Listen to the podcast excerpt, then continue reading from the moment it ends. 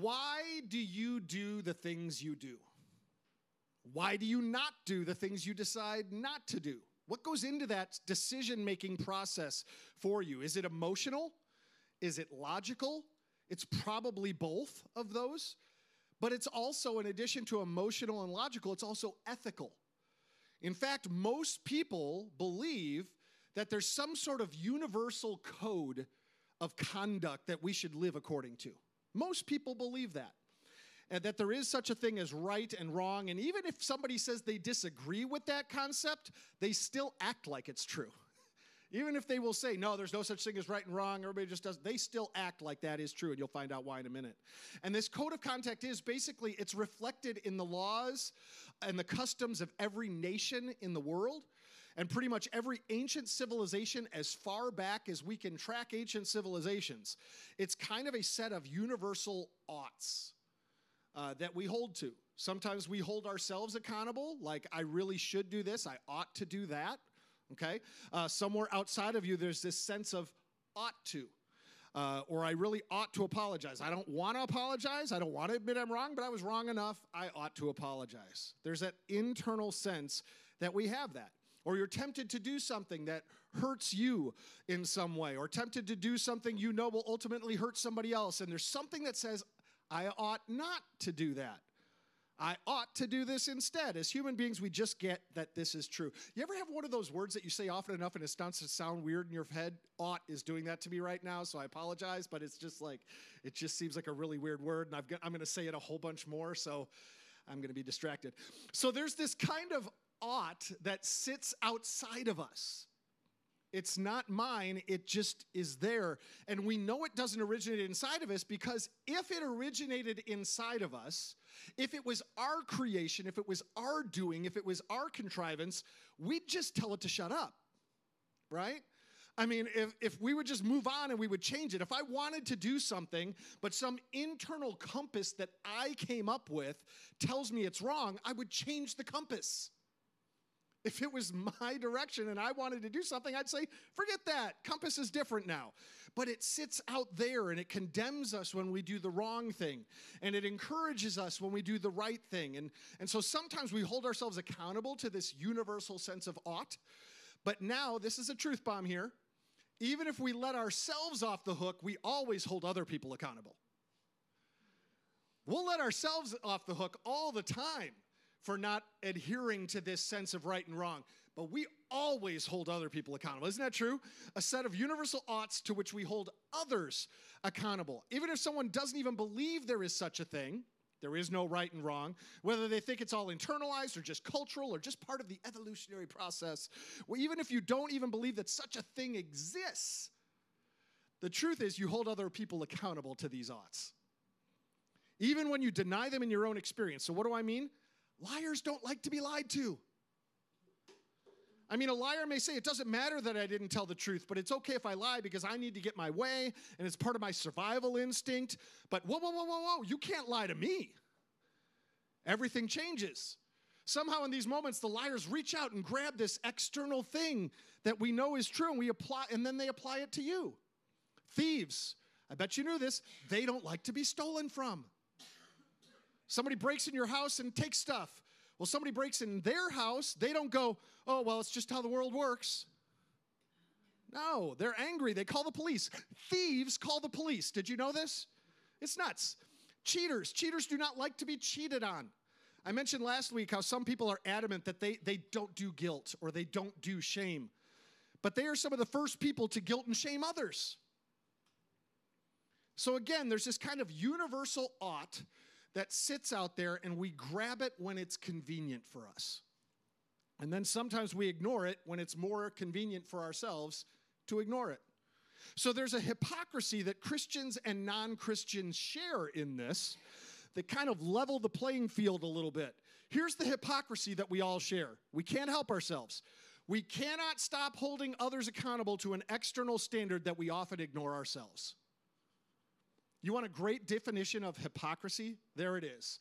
We cannot stop holding others accountable to an external standard that we often ignore ourselves. We just can't help it. we can kind of silence our conscience and get through doing the wrong thing personally. But when somebody does the same thing to us, we reach out there, grab that thing outside of us, and apply it to them. And this dynamic, this outside of all of us standard, it condemns all of us universally. Because it's there, independent of you, independent of me, independent of anyone else in the world. This standard of goodness is out there, and we know it's there, we feel it's there, we sense that it's there, and we just apply it when we feel like it. And this shows us why the arrival of Jesus was such good news. It was such good news that people paid attention. It was such good news that people leaned in. A lot of people, their big question as it relates to Christianity is this Is it true? People want to know this. But for more and more people today, that question has become irrelevant because truth has become relative to people. I don't know how that happened. But truth, which is a pretty, either it's true or it's not, right? It's pretty black and white. It's A or B, true or not true. All of a sudden, truth has become, well, you can be true and you can be true and you can have your truth and I can have my truth and they can contradict each other, but we're still good because truth is relative to your own personal experience and your convictions. Somehow this happened, and I have no idea how it happened because it makes no sense whatsoever. But the question now for more and more people is not is it true, but is it good? Is it good? Is Christianity even good? More and more people are asking this question, and maybe you've even asked this question at some point. Maybe you're wrestling with that issue now. That's why we're talking about it. But here's the thing, and this was the main point of last week's message. When you hear news that's not good, when you get news that's not good or you hear news that's not good, you hope it's not true. There's this instinct that kicks in that doesn't want that bad news to be true. And when you hear news that is good, you hope that it is true. You lean into that. And the amazing thing is this when the birth of Jesus was first announced, it was announced as good news of great joy. And this is the part we can't begin to understand how unusual this was for all people. Good news of great joy for all people. And the reason this was so unusual is, first of all, the, everyone was divided in Jesus' time, like we're all living in unity now, right? Yeah, d- division seems to be the part of the human condition that transcends time and culture. We will have factions, we will have different sides, and we will polarize ourselves no matter what's going on in the world around us. Um, but the thing is, in Jesus' time, there was there was all sorts of divisions religiously, there was divisions financially and economically, socioeconomic status, there was divisions uh, racially, uh, part of your nation of origin. Uh, there's all sorts of different things that divided people, and this announcement by the angels that it was good news that will bring great joy to all people. And so here's the thing isn't it true that generally speaking, good news for one person is bad news for somebody else? You know, there's that sense of give and take. If it's good news for you, it's bad news for somebody else. If you got the promotion, somebody else didn't. So it's great news for you, but somebody else who was really hoping for that and counting on it, they didn't get it. $20 fell out of your pocket. That's bad. But somebody else found it. That's good. Bad news, good news. There's almost always a give and take, two sides to good and bad news. And the announcement of Jesus was good news of great joy for everybody. There was no downside to this. This, that was hard even for the people of Jesus' time to understand because generally the good news benefits one group or it punishes or it undermines the integrity uh, or the success of another group. So, seriously, all people, which brings us to the question we're going to talk about a lot next week. So, don't miss next week. If the birth of Jesus really is good news and great joy for all people, then why is there so much resistance? Why is there so much pushback to this really good news? Because again, when we hear something that we think is good or we're convinced is good, we want it to be true, we hope it's true, we look for reasons to believe that it's true. So, if the birth of Jesus, the coming of Jesus to planet Earth is good news, why all the resistance? Why doesn't everyone universally lean into this truth? And one of the main problems is, I believe, the original version has gotten so far away from our contemporary version. Or maybe better said, we've gotten so far away from the OG version of Christianity. If the life and the message of Jesus doesn't strike you as good news, maybe you've never heard the original good news. If the life and the message and teaching of Jesus doesn't strike you as good news of great joy, and you may not even fully believe it yet, but if there's not something in you that just says, I don't believe it's true, but wow, wouldn't it be great if it were? If there's not something in you that would lean forward to say, you know what, at this point, I think it's a fairy tale. I don't know if we can trust New Testament documents, but wow, wouldn't that be amazing? If the message of Jesus doesn't strike you as something that you would want to be true, maybe you've never heard or you've never understood the original version. The good news of great joy for all people version. Because the original version was so incredibly, extraordinarily compelling, it was so extraordinarily worth telling that it was told. They shared it, they couldn't contain it. Luke tells us that many people endeavored to give us an orderly account of the life and teaching of Jesus. It was that good that they had to get out and tell it, which makes me ask the question for us today if we fully believe that the birth, the life, the death, and the resurrection of Jesus was good news of great joy for all people, and we're not telling it, what went wrong? There's your guilt thought for the day. What went wrong? And I'm not going to park here for a long time because it's not the main point of the message today. But we need to be asking ourselves these kinds of questions if we want to be authentic in our faith. What happened? If we believe all of this is true and it's transformed our lives, why are we not telling it? Why are we not sharing it? If we want to be honest with ourselves, here, have you invited someone yet to be your guest for Christmas Eve service? To experience the good news that you've experienced? Start praying today for that person. Let's see God write some new stories this December 24. Now, one of the things that makes the good news so good is that with his message, Jesus basically leveled the playing field. That's what makes the good news so good is that the playing, le- playing field went from this, where everybody was on different standing, everybody had different things going for them, to this. Nobody stood out. The message of Jesus was a disturbing but appropriately humble reminder that we aren't so good.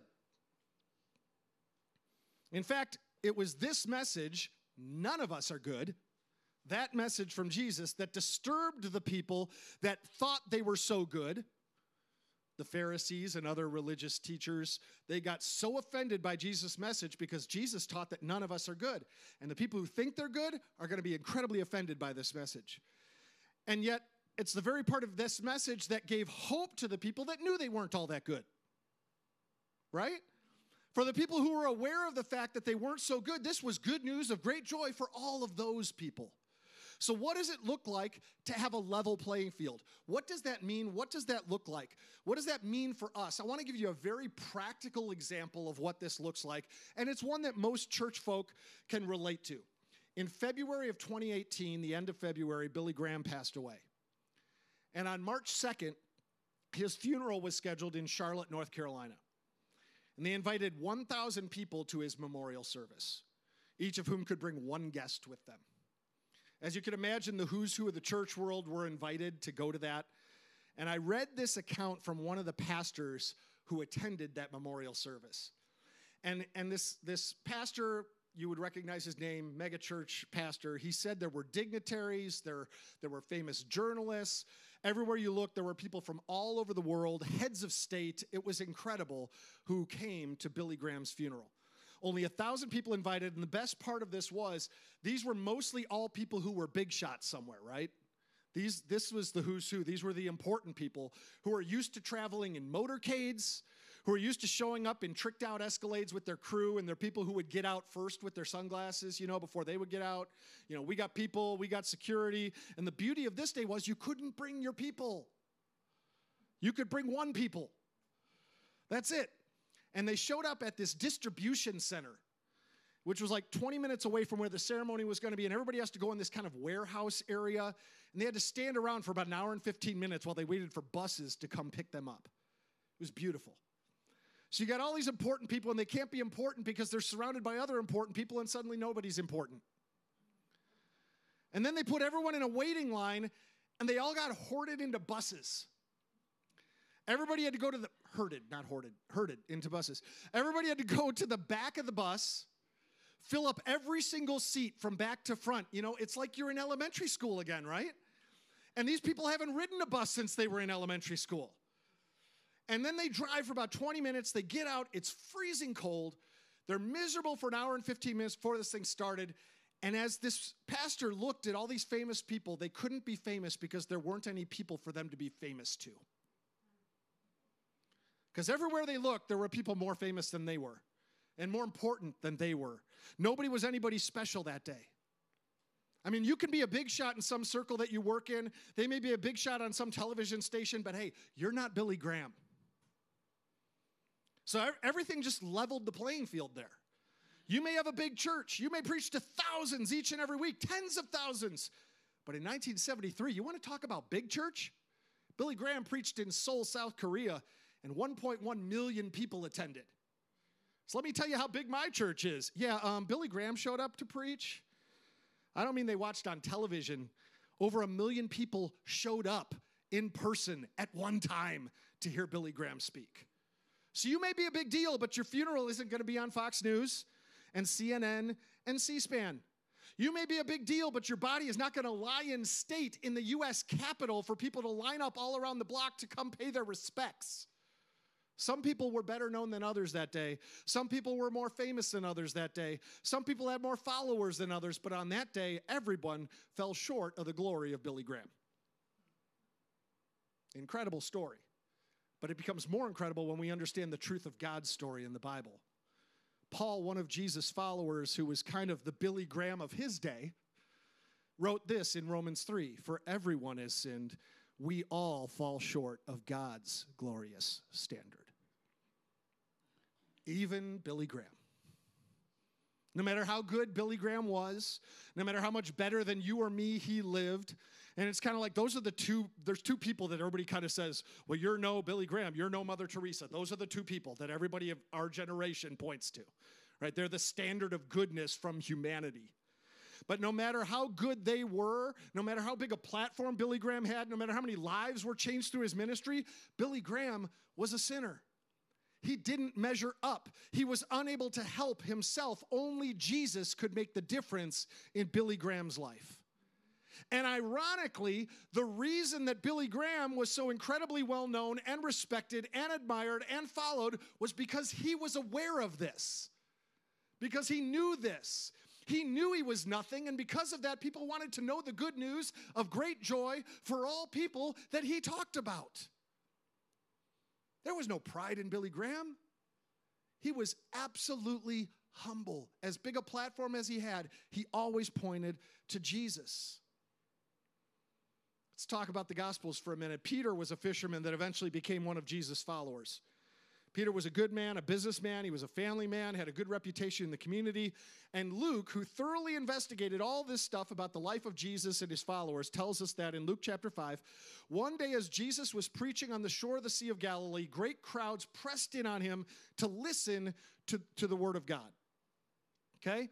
This is an amazing phrase right here. They were listening as he taught the word of God. But does it say as he taught the word of God? Is that what it says? No. They were listening to the Word of God, is what the Bible teaches us. This is a big deal. When we see the phrase Word of God, we think the Bible. And this is way, way, way, way before there was the B I B L E. This is way before that. And he wasn't teaching the law and the prophets here this day. He wasn't teaching what we know as the Old Testament. He wasn't teaching the Bible because the Bible didn't exist yet. He wasn't referencing other teachers before him. You see, after the resurrection, the people closest to Jesus realized, oh my goodness. When we sat and listened to him teach, we were hearing the words of God. So Luke recognized that when Jesus taught, the people had the amazing opportunity. They were hearing not the Bible being taught, there's no Bible yet, not the law and the prophets. That's just the backstory. They were hearing the very words of God. And that's amazing. Anyway, so Jesus looks around, he sees the water's edge, two boats that were left there by the fishermen who were washing their nets. This is the way that worked. They would, they would fish all night See, when the water was cool, the fish would come up to the surface. You could fish with the net and you could haul them in. Then when the sun comes up, the water heats up, the fish go down deeper. So they fish all night. They come in after fishing, they lay out their nets, they dry the nets, they get all the seaweed and the soda cans out of the nets, all those things. Then they roll the nets back up, stash them away, and then they sleep during most of the morning, and then they do it all again the next night. That was the life of a fisherman. So these guys have been up all night. They're cleaning and drying their nets. And then we see this. He noticed two empty boats at the water's edge, for the fishermen had left them and were washing their nets. Stepping into one of the boats, Jesus asked Simon, its owner, to push it out into the water. So he sat in the boat and taught the crowds from there. So Peter, Simon, Peter, has one of his nets cleaned and drying and rolled up in his boat. And Jesus says, Hey, let's push out a ways. I'd like to get away from the shore a little bit so I'll be able to see the people more. They won't crowd so much, you know.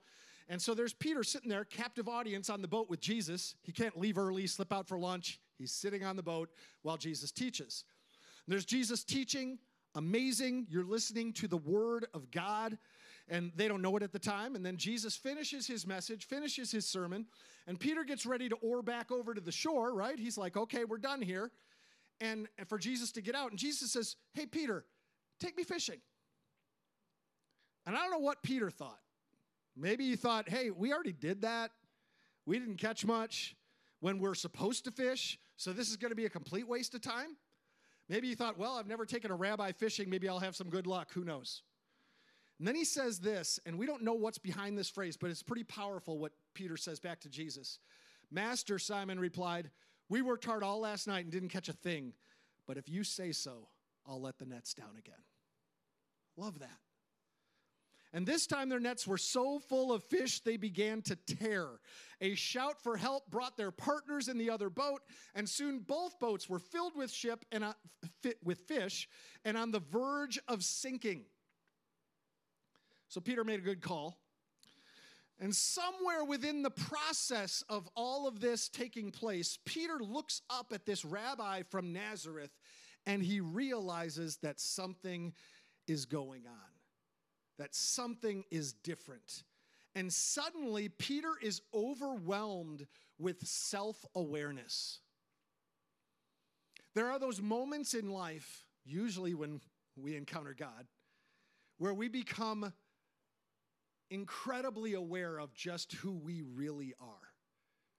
See, I think a lot of times we can put the mask on ourselves and even pretend to ourselves sometimes about who we are, about what we're really capable of, about the things that we've done, and we can forget about it. We could push it to the side. But in that moment, everything was stripped away, and Peter realized just who he was. Suddenly, Peter began to see himself in a way that he had not seen himself before, and Peter is not okay with what he sees in himself. He's well respected in the community, and suddenly that just didn't matter. In this moment, with Jesus in the boat, with all these fish, he's not going to have to fish for days and days and days now. Now he's ashamed and he's let go of the net. And Luke, who probably got the story straight from Peter, said this When Simon Peter realized what had happened, he fell to his knees before Jesus and said, Oh Lord, please leave me. I'm such a sinful man. Jesus did just performed a miracle for him, right? Gave him incredible income from all this fish. And Peter says, Go away. Go away. Suddenly, the fish and the fishing business and the crowd on the shore watching, all of a sudden that becomes inconsequential to Peter because his reality scale had tipped. And Peter was not okay with Peter anymore. To which we'd say, Wait, Peter, Wait just a second. Get up, get up, get up, get up, get up. Peter, you haven't done anything wrong, dude. In fact, not only have you not done anything wrong, you did something right. You took Jesus fishing. First, you made your boat available so he could push off and teach from the boat. Then, you took him fishing. You took him fishing when it was a waste of time. Your nets were already dried. You did the right thing. But if we asked Peter, he would have said, No, I didn't say I sinned. I did something wrong just now. I'm not here to confess a sin. I'm just telling you that in the presence of this rabbi, I became aware of the fact that I am a sinful man, that I'm not okay. And I just became more aware than ever of how not okay I really am. And then he said, Jesus, I need you to go away so I can feel okay about myself again. That's what he meant. When he said, Go away from me, Lord, what he meant was this I need you to go away so I can get back to feeling okay about myself. I was fine with me. I was fine with Peter until you showed up.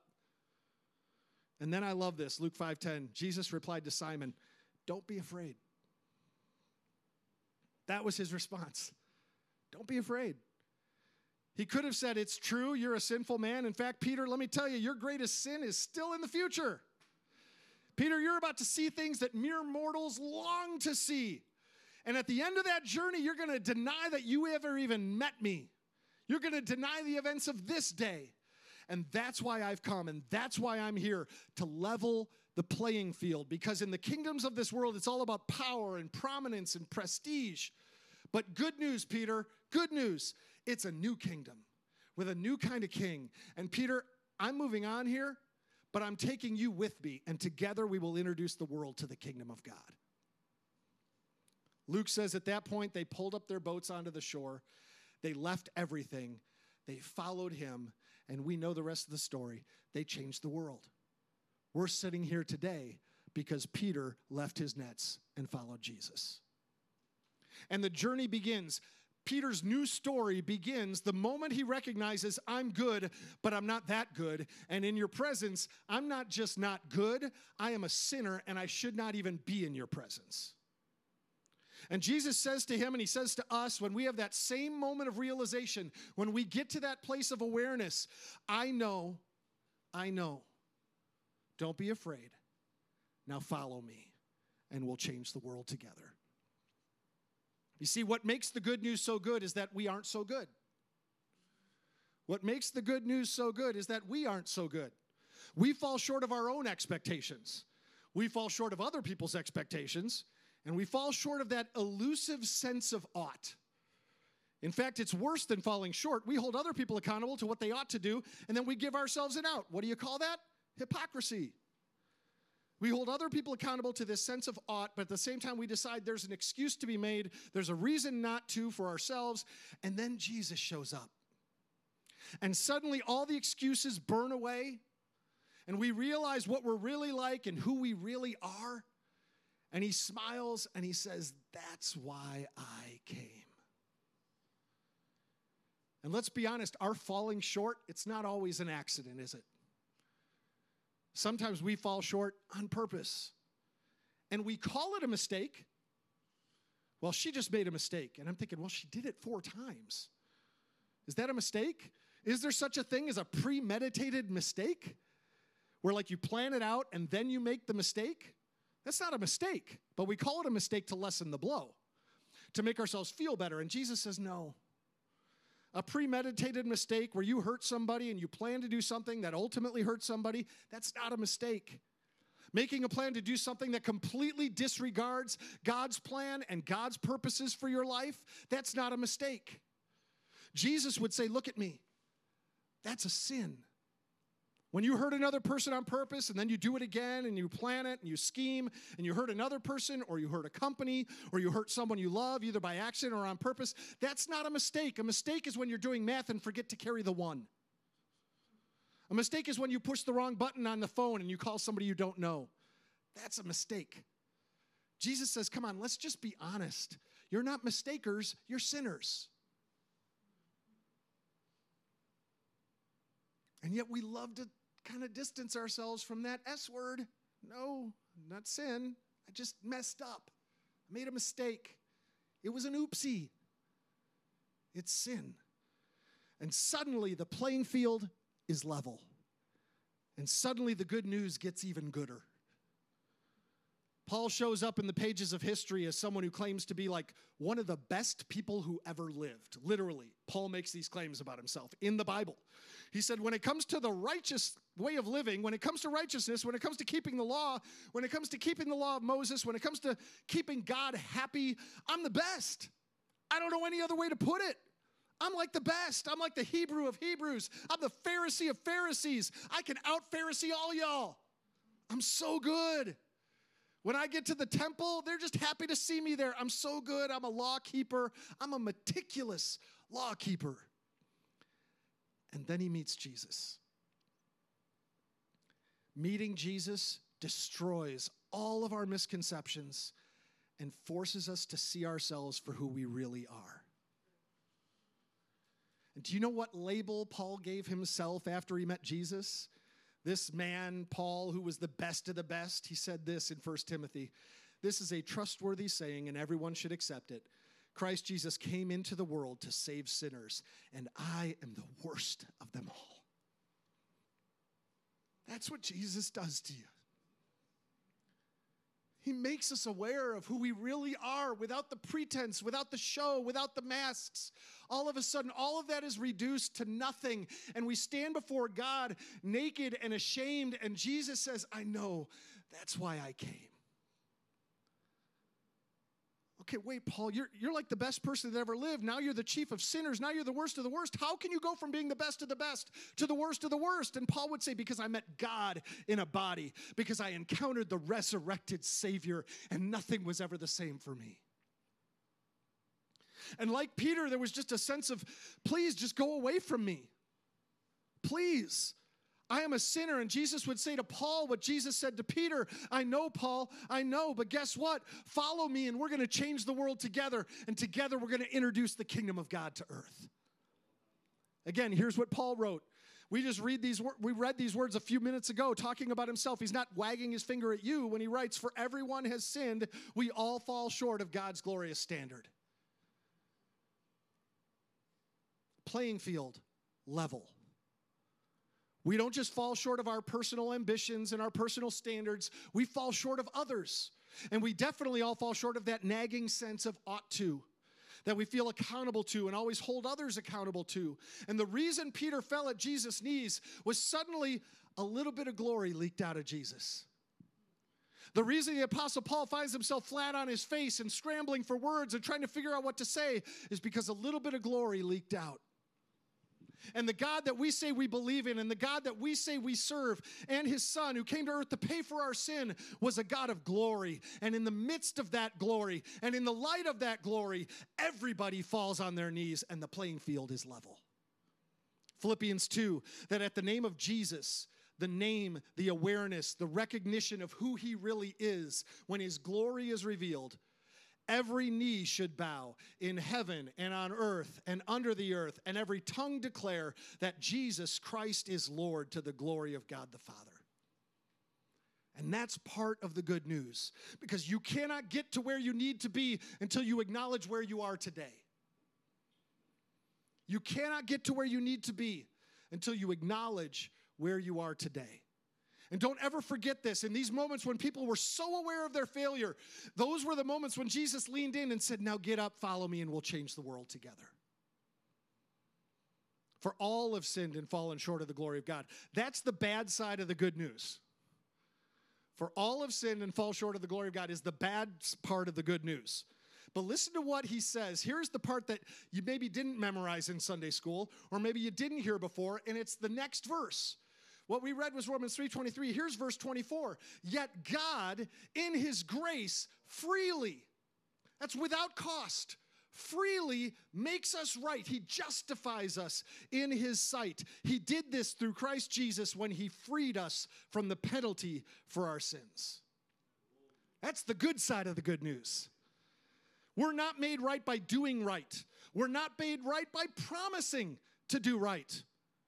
The problem with promising and committing and all this is this promising to do better next time doesn't do anything about the last time.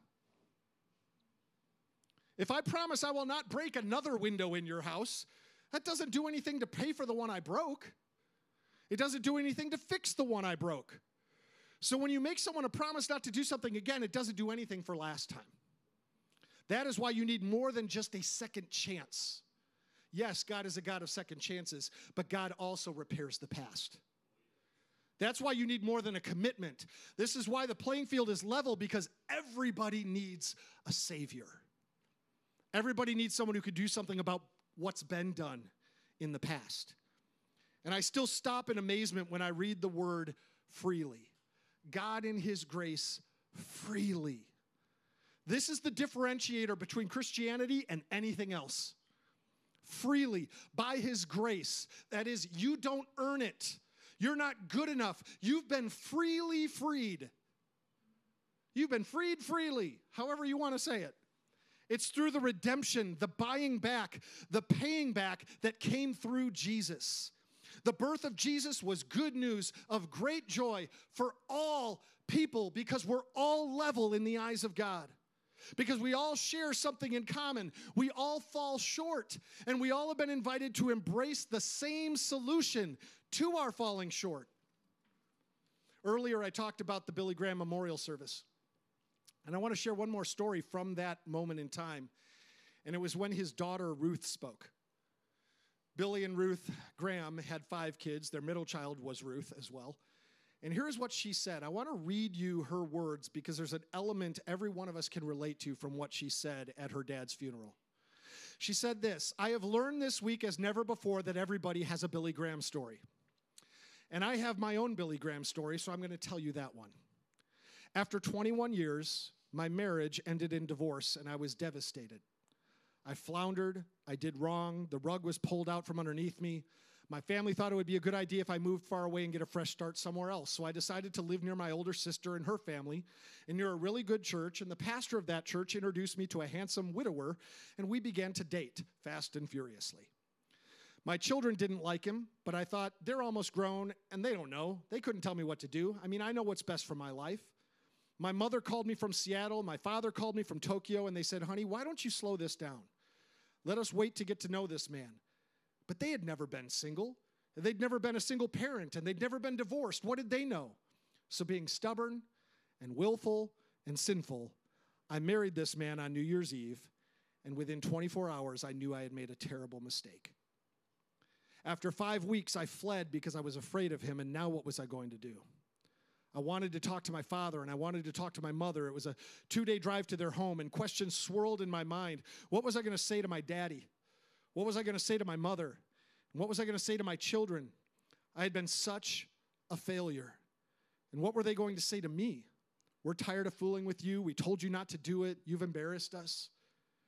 And then she said this Let me tell you, you don't want to embarrass your father. You really don't want to embarrass Billy Graham.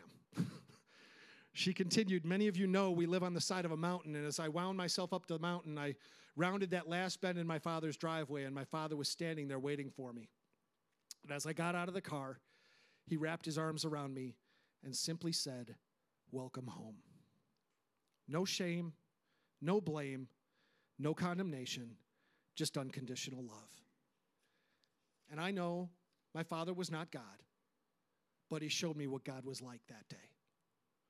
When we come to God with our sin, our brokenness, our failure, our pain, and our hurt, God says, Welcome home. And then she said this to end it, and that invitation is open to all of you. No blame, no condemnation, just unconditional love. The world had no idea when a baby boy was born in Bethlehem 2,000 years ago that everything had just changed that he would grow up to speak the words of God. That he would give up his life to provide a way for all people to be saved. That if we had only known, we might have responded the same way the wise men did in Matthew chapter 2. They entered the house and saw the child with his mother Mary, and they bowed down and worshiped him.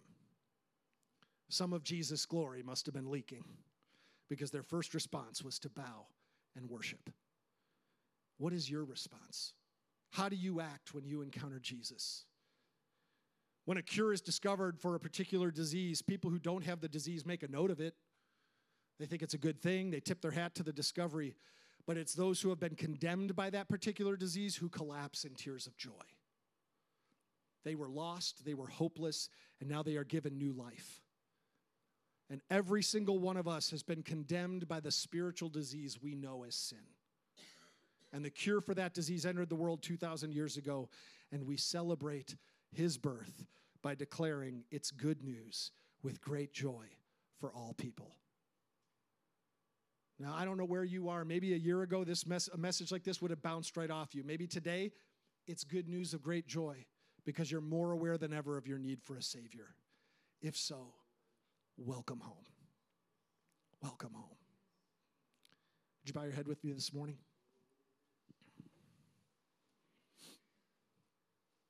God, I just want to begin by saying thank you. Thank you that you don't look at us in our sin and write us off or bring the destruction that we deserve,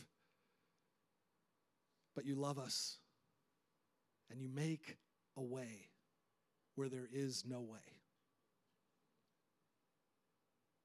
Before I finish my prayer, while your heads are bowed and you're just praying this morning, talking to God for a few minutes, I just want to ask you if you're here this morning and something about this struck a chord in you because you maybe for the first time are realizing who you really are and you're recognizing your need for a Savior.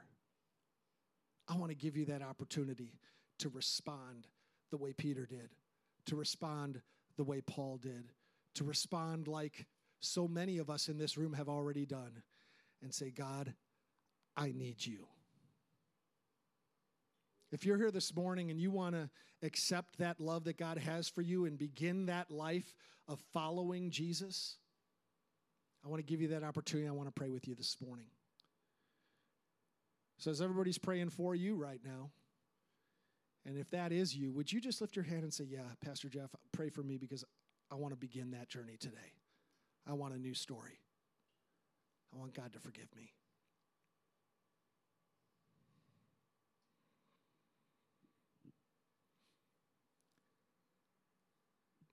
Let's pray. God, we're all aware of who we are.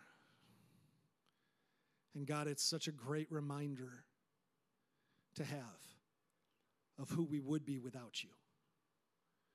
So, God, this Christmas season, as we remember the birth of Jesus, we also remember the life of Jesus. That he taught the very words of God. And God, you speak those words into our lives today.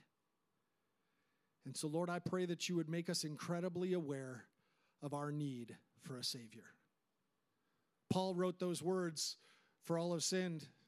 We all fall short of God's glorious standard. He wrote those words, I am, I am the chief of sinners. He wrote that a long time after he met you on the road to Damascus.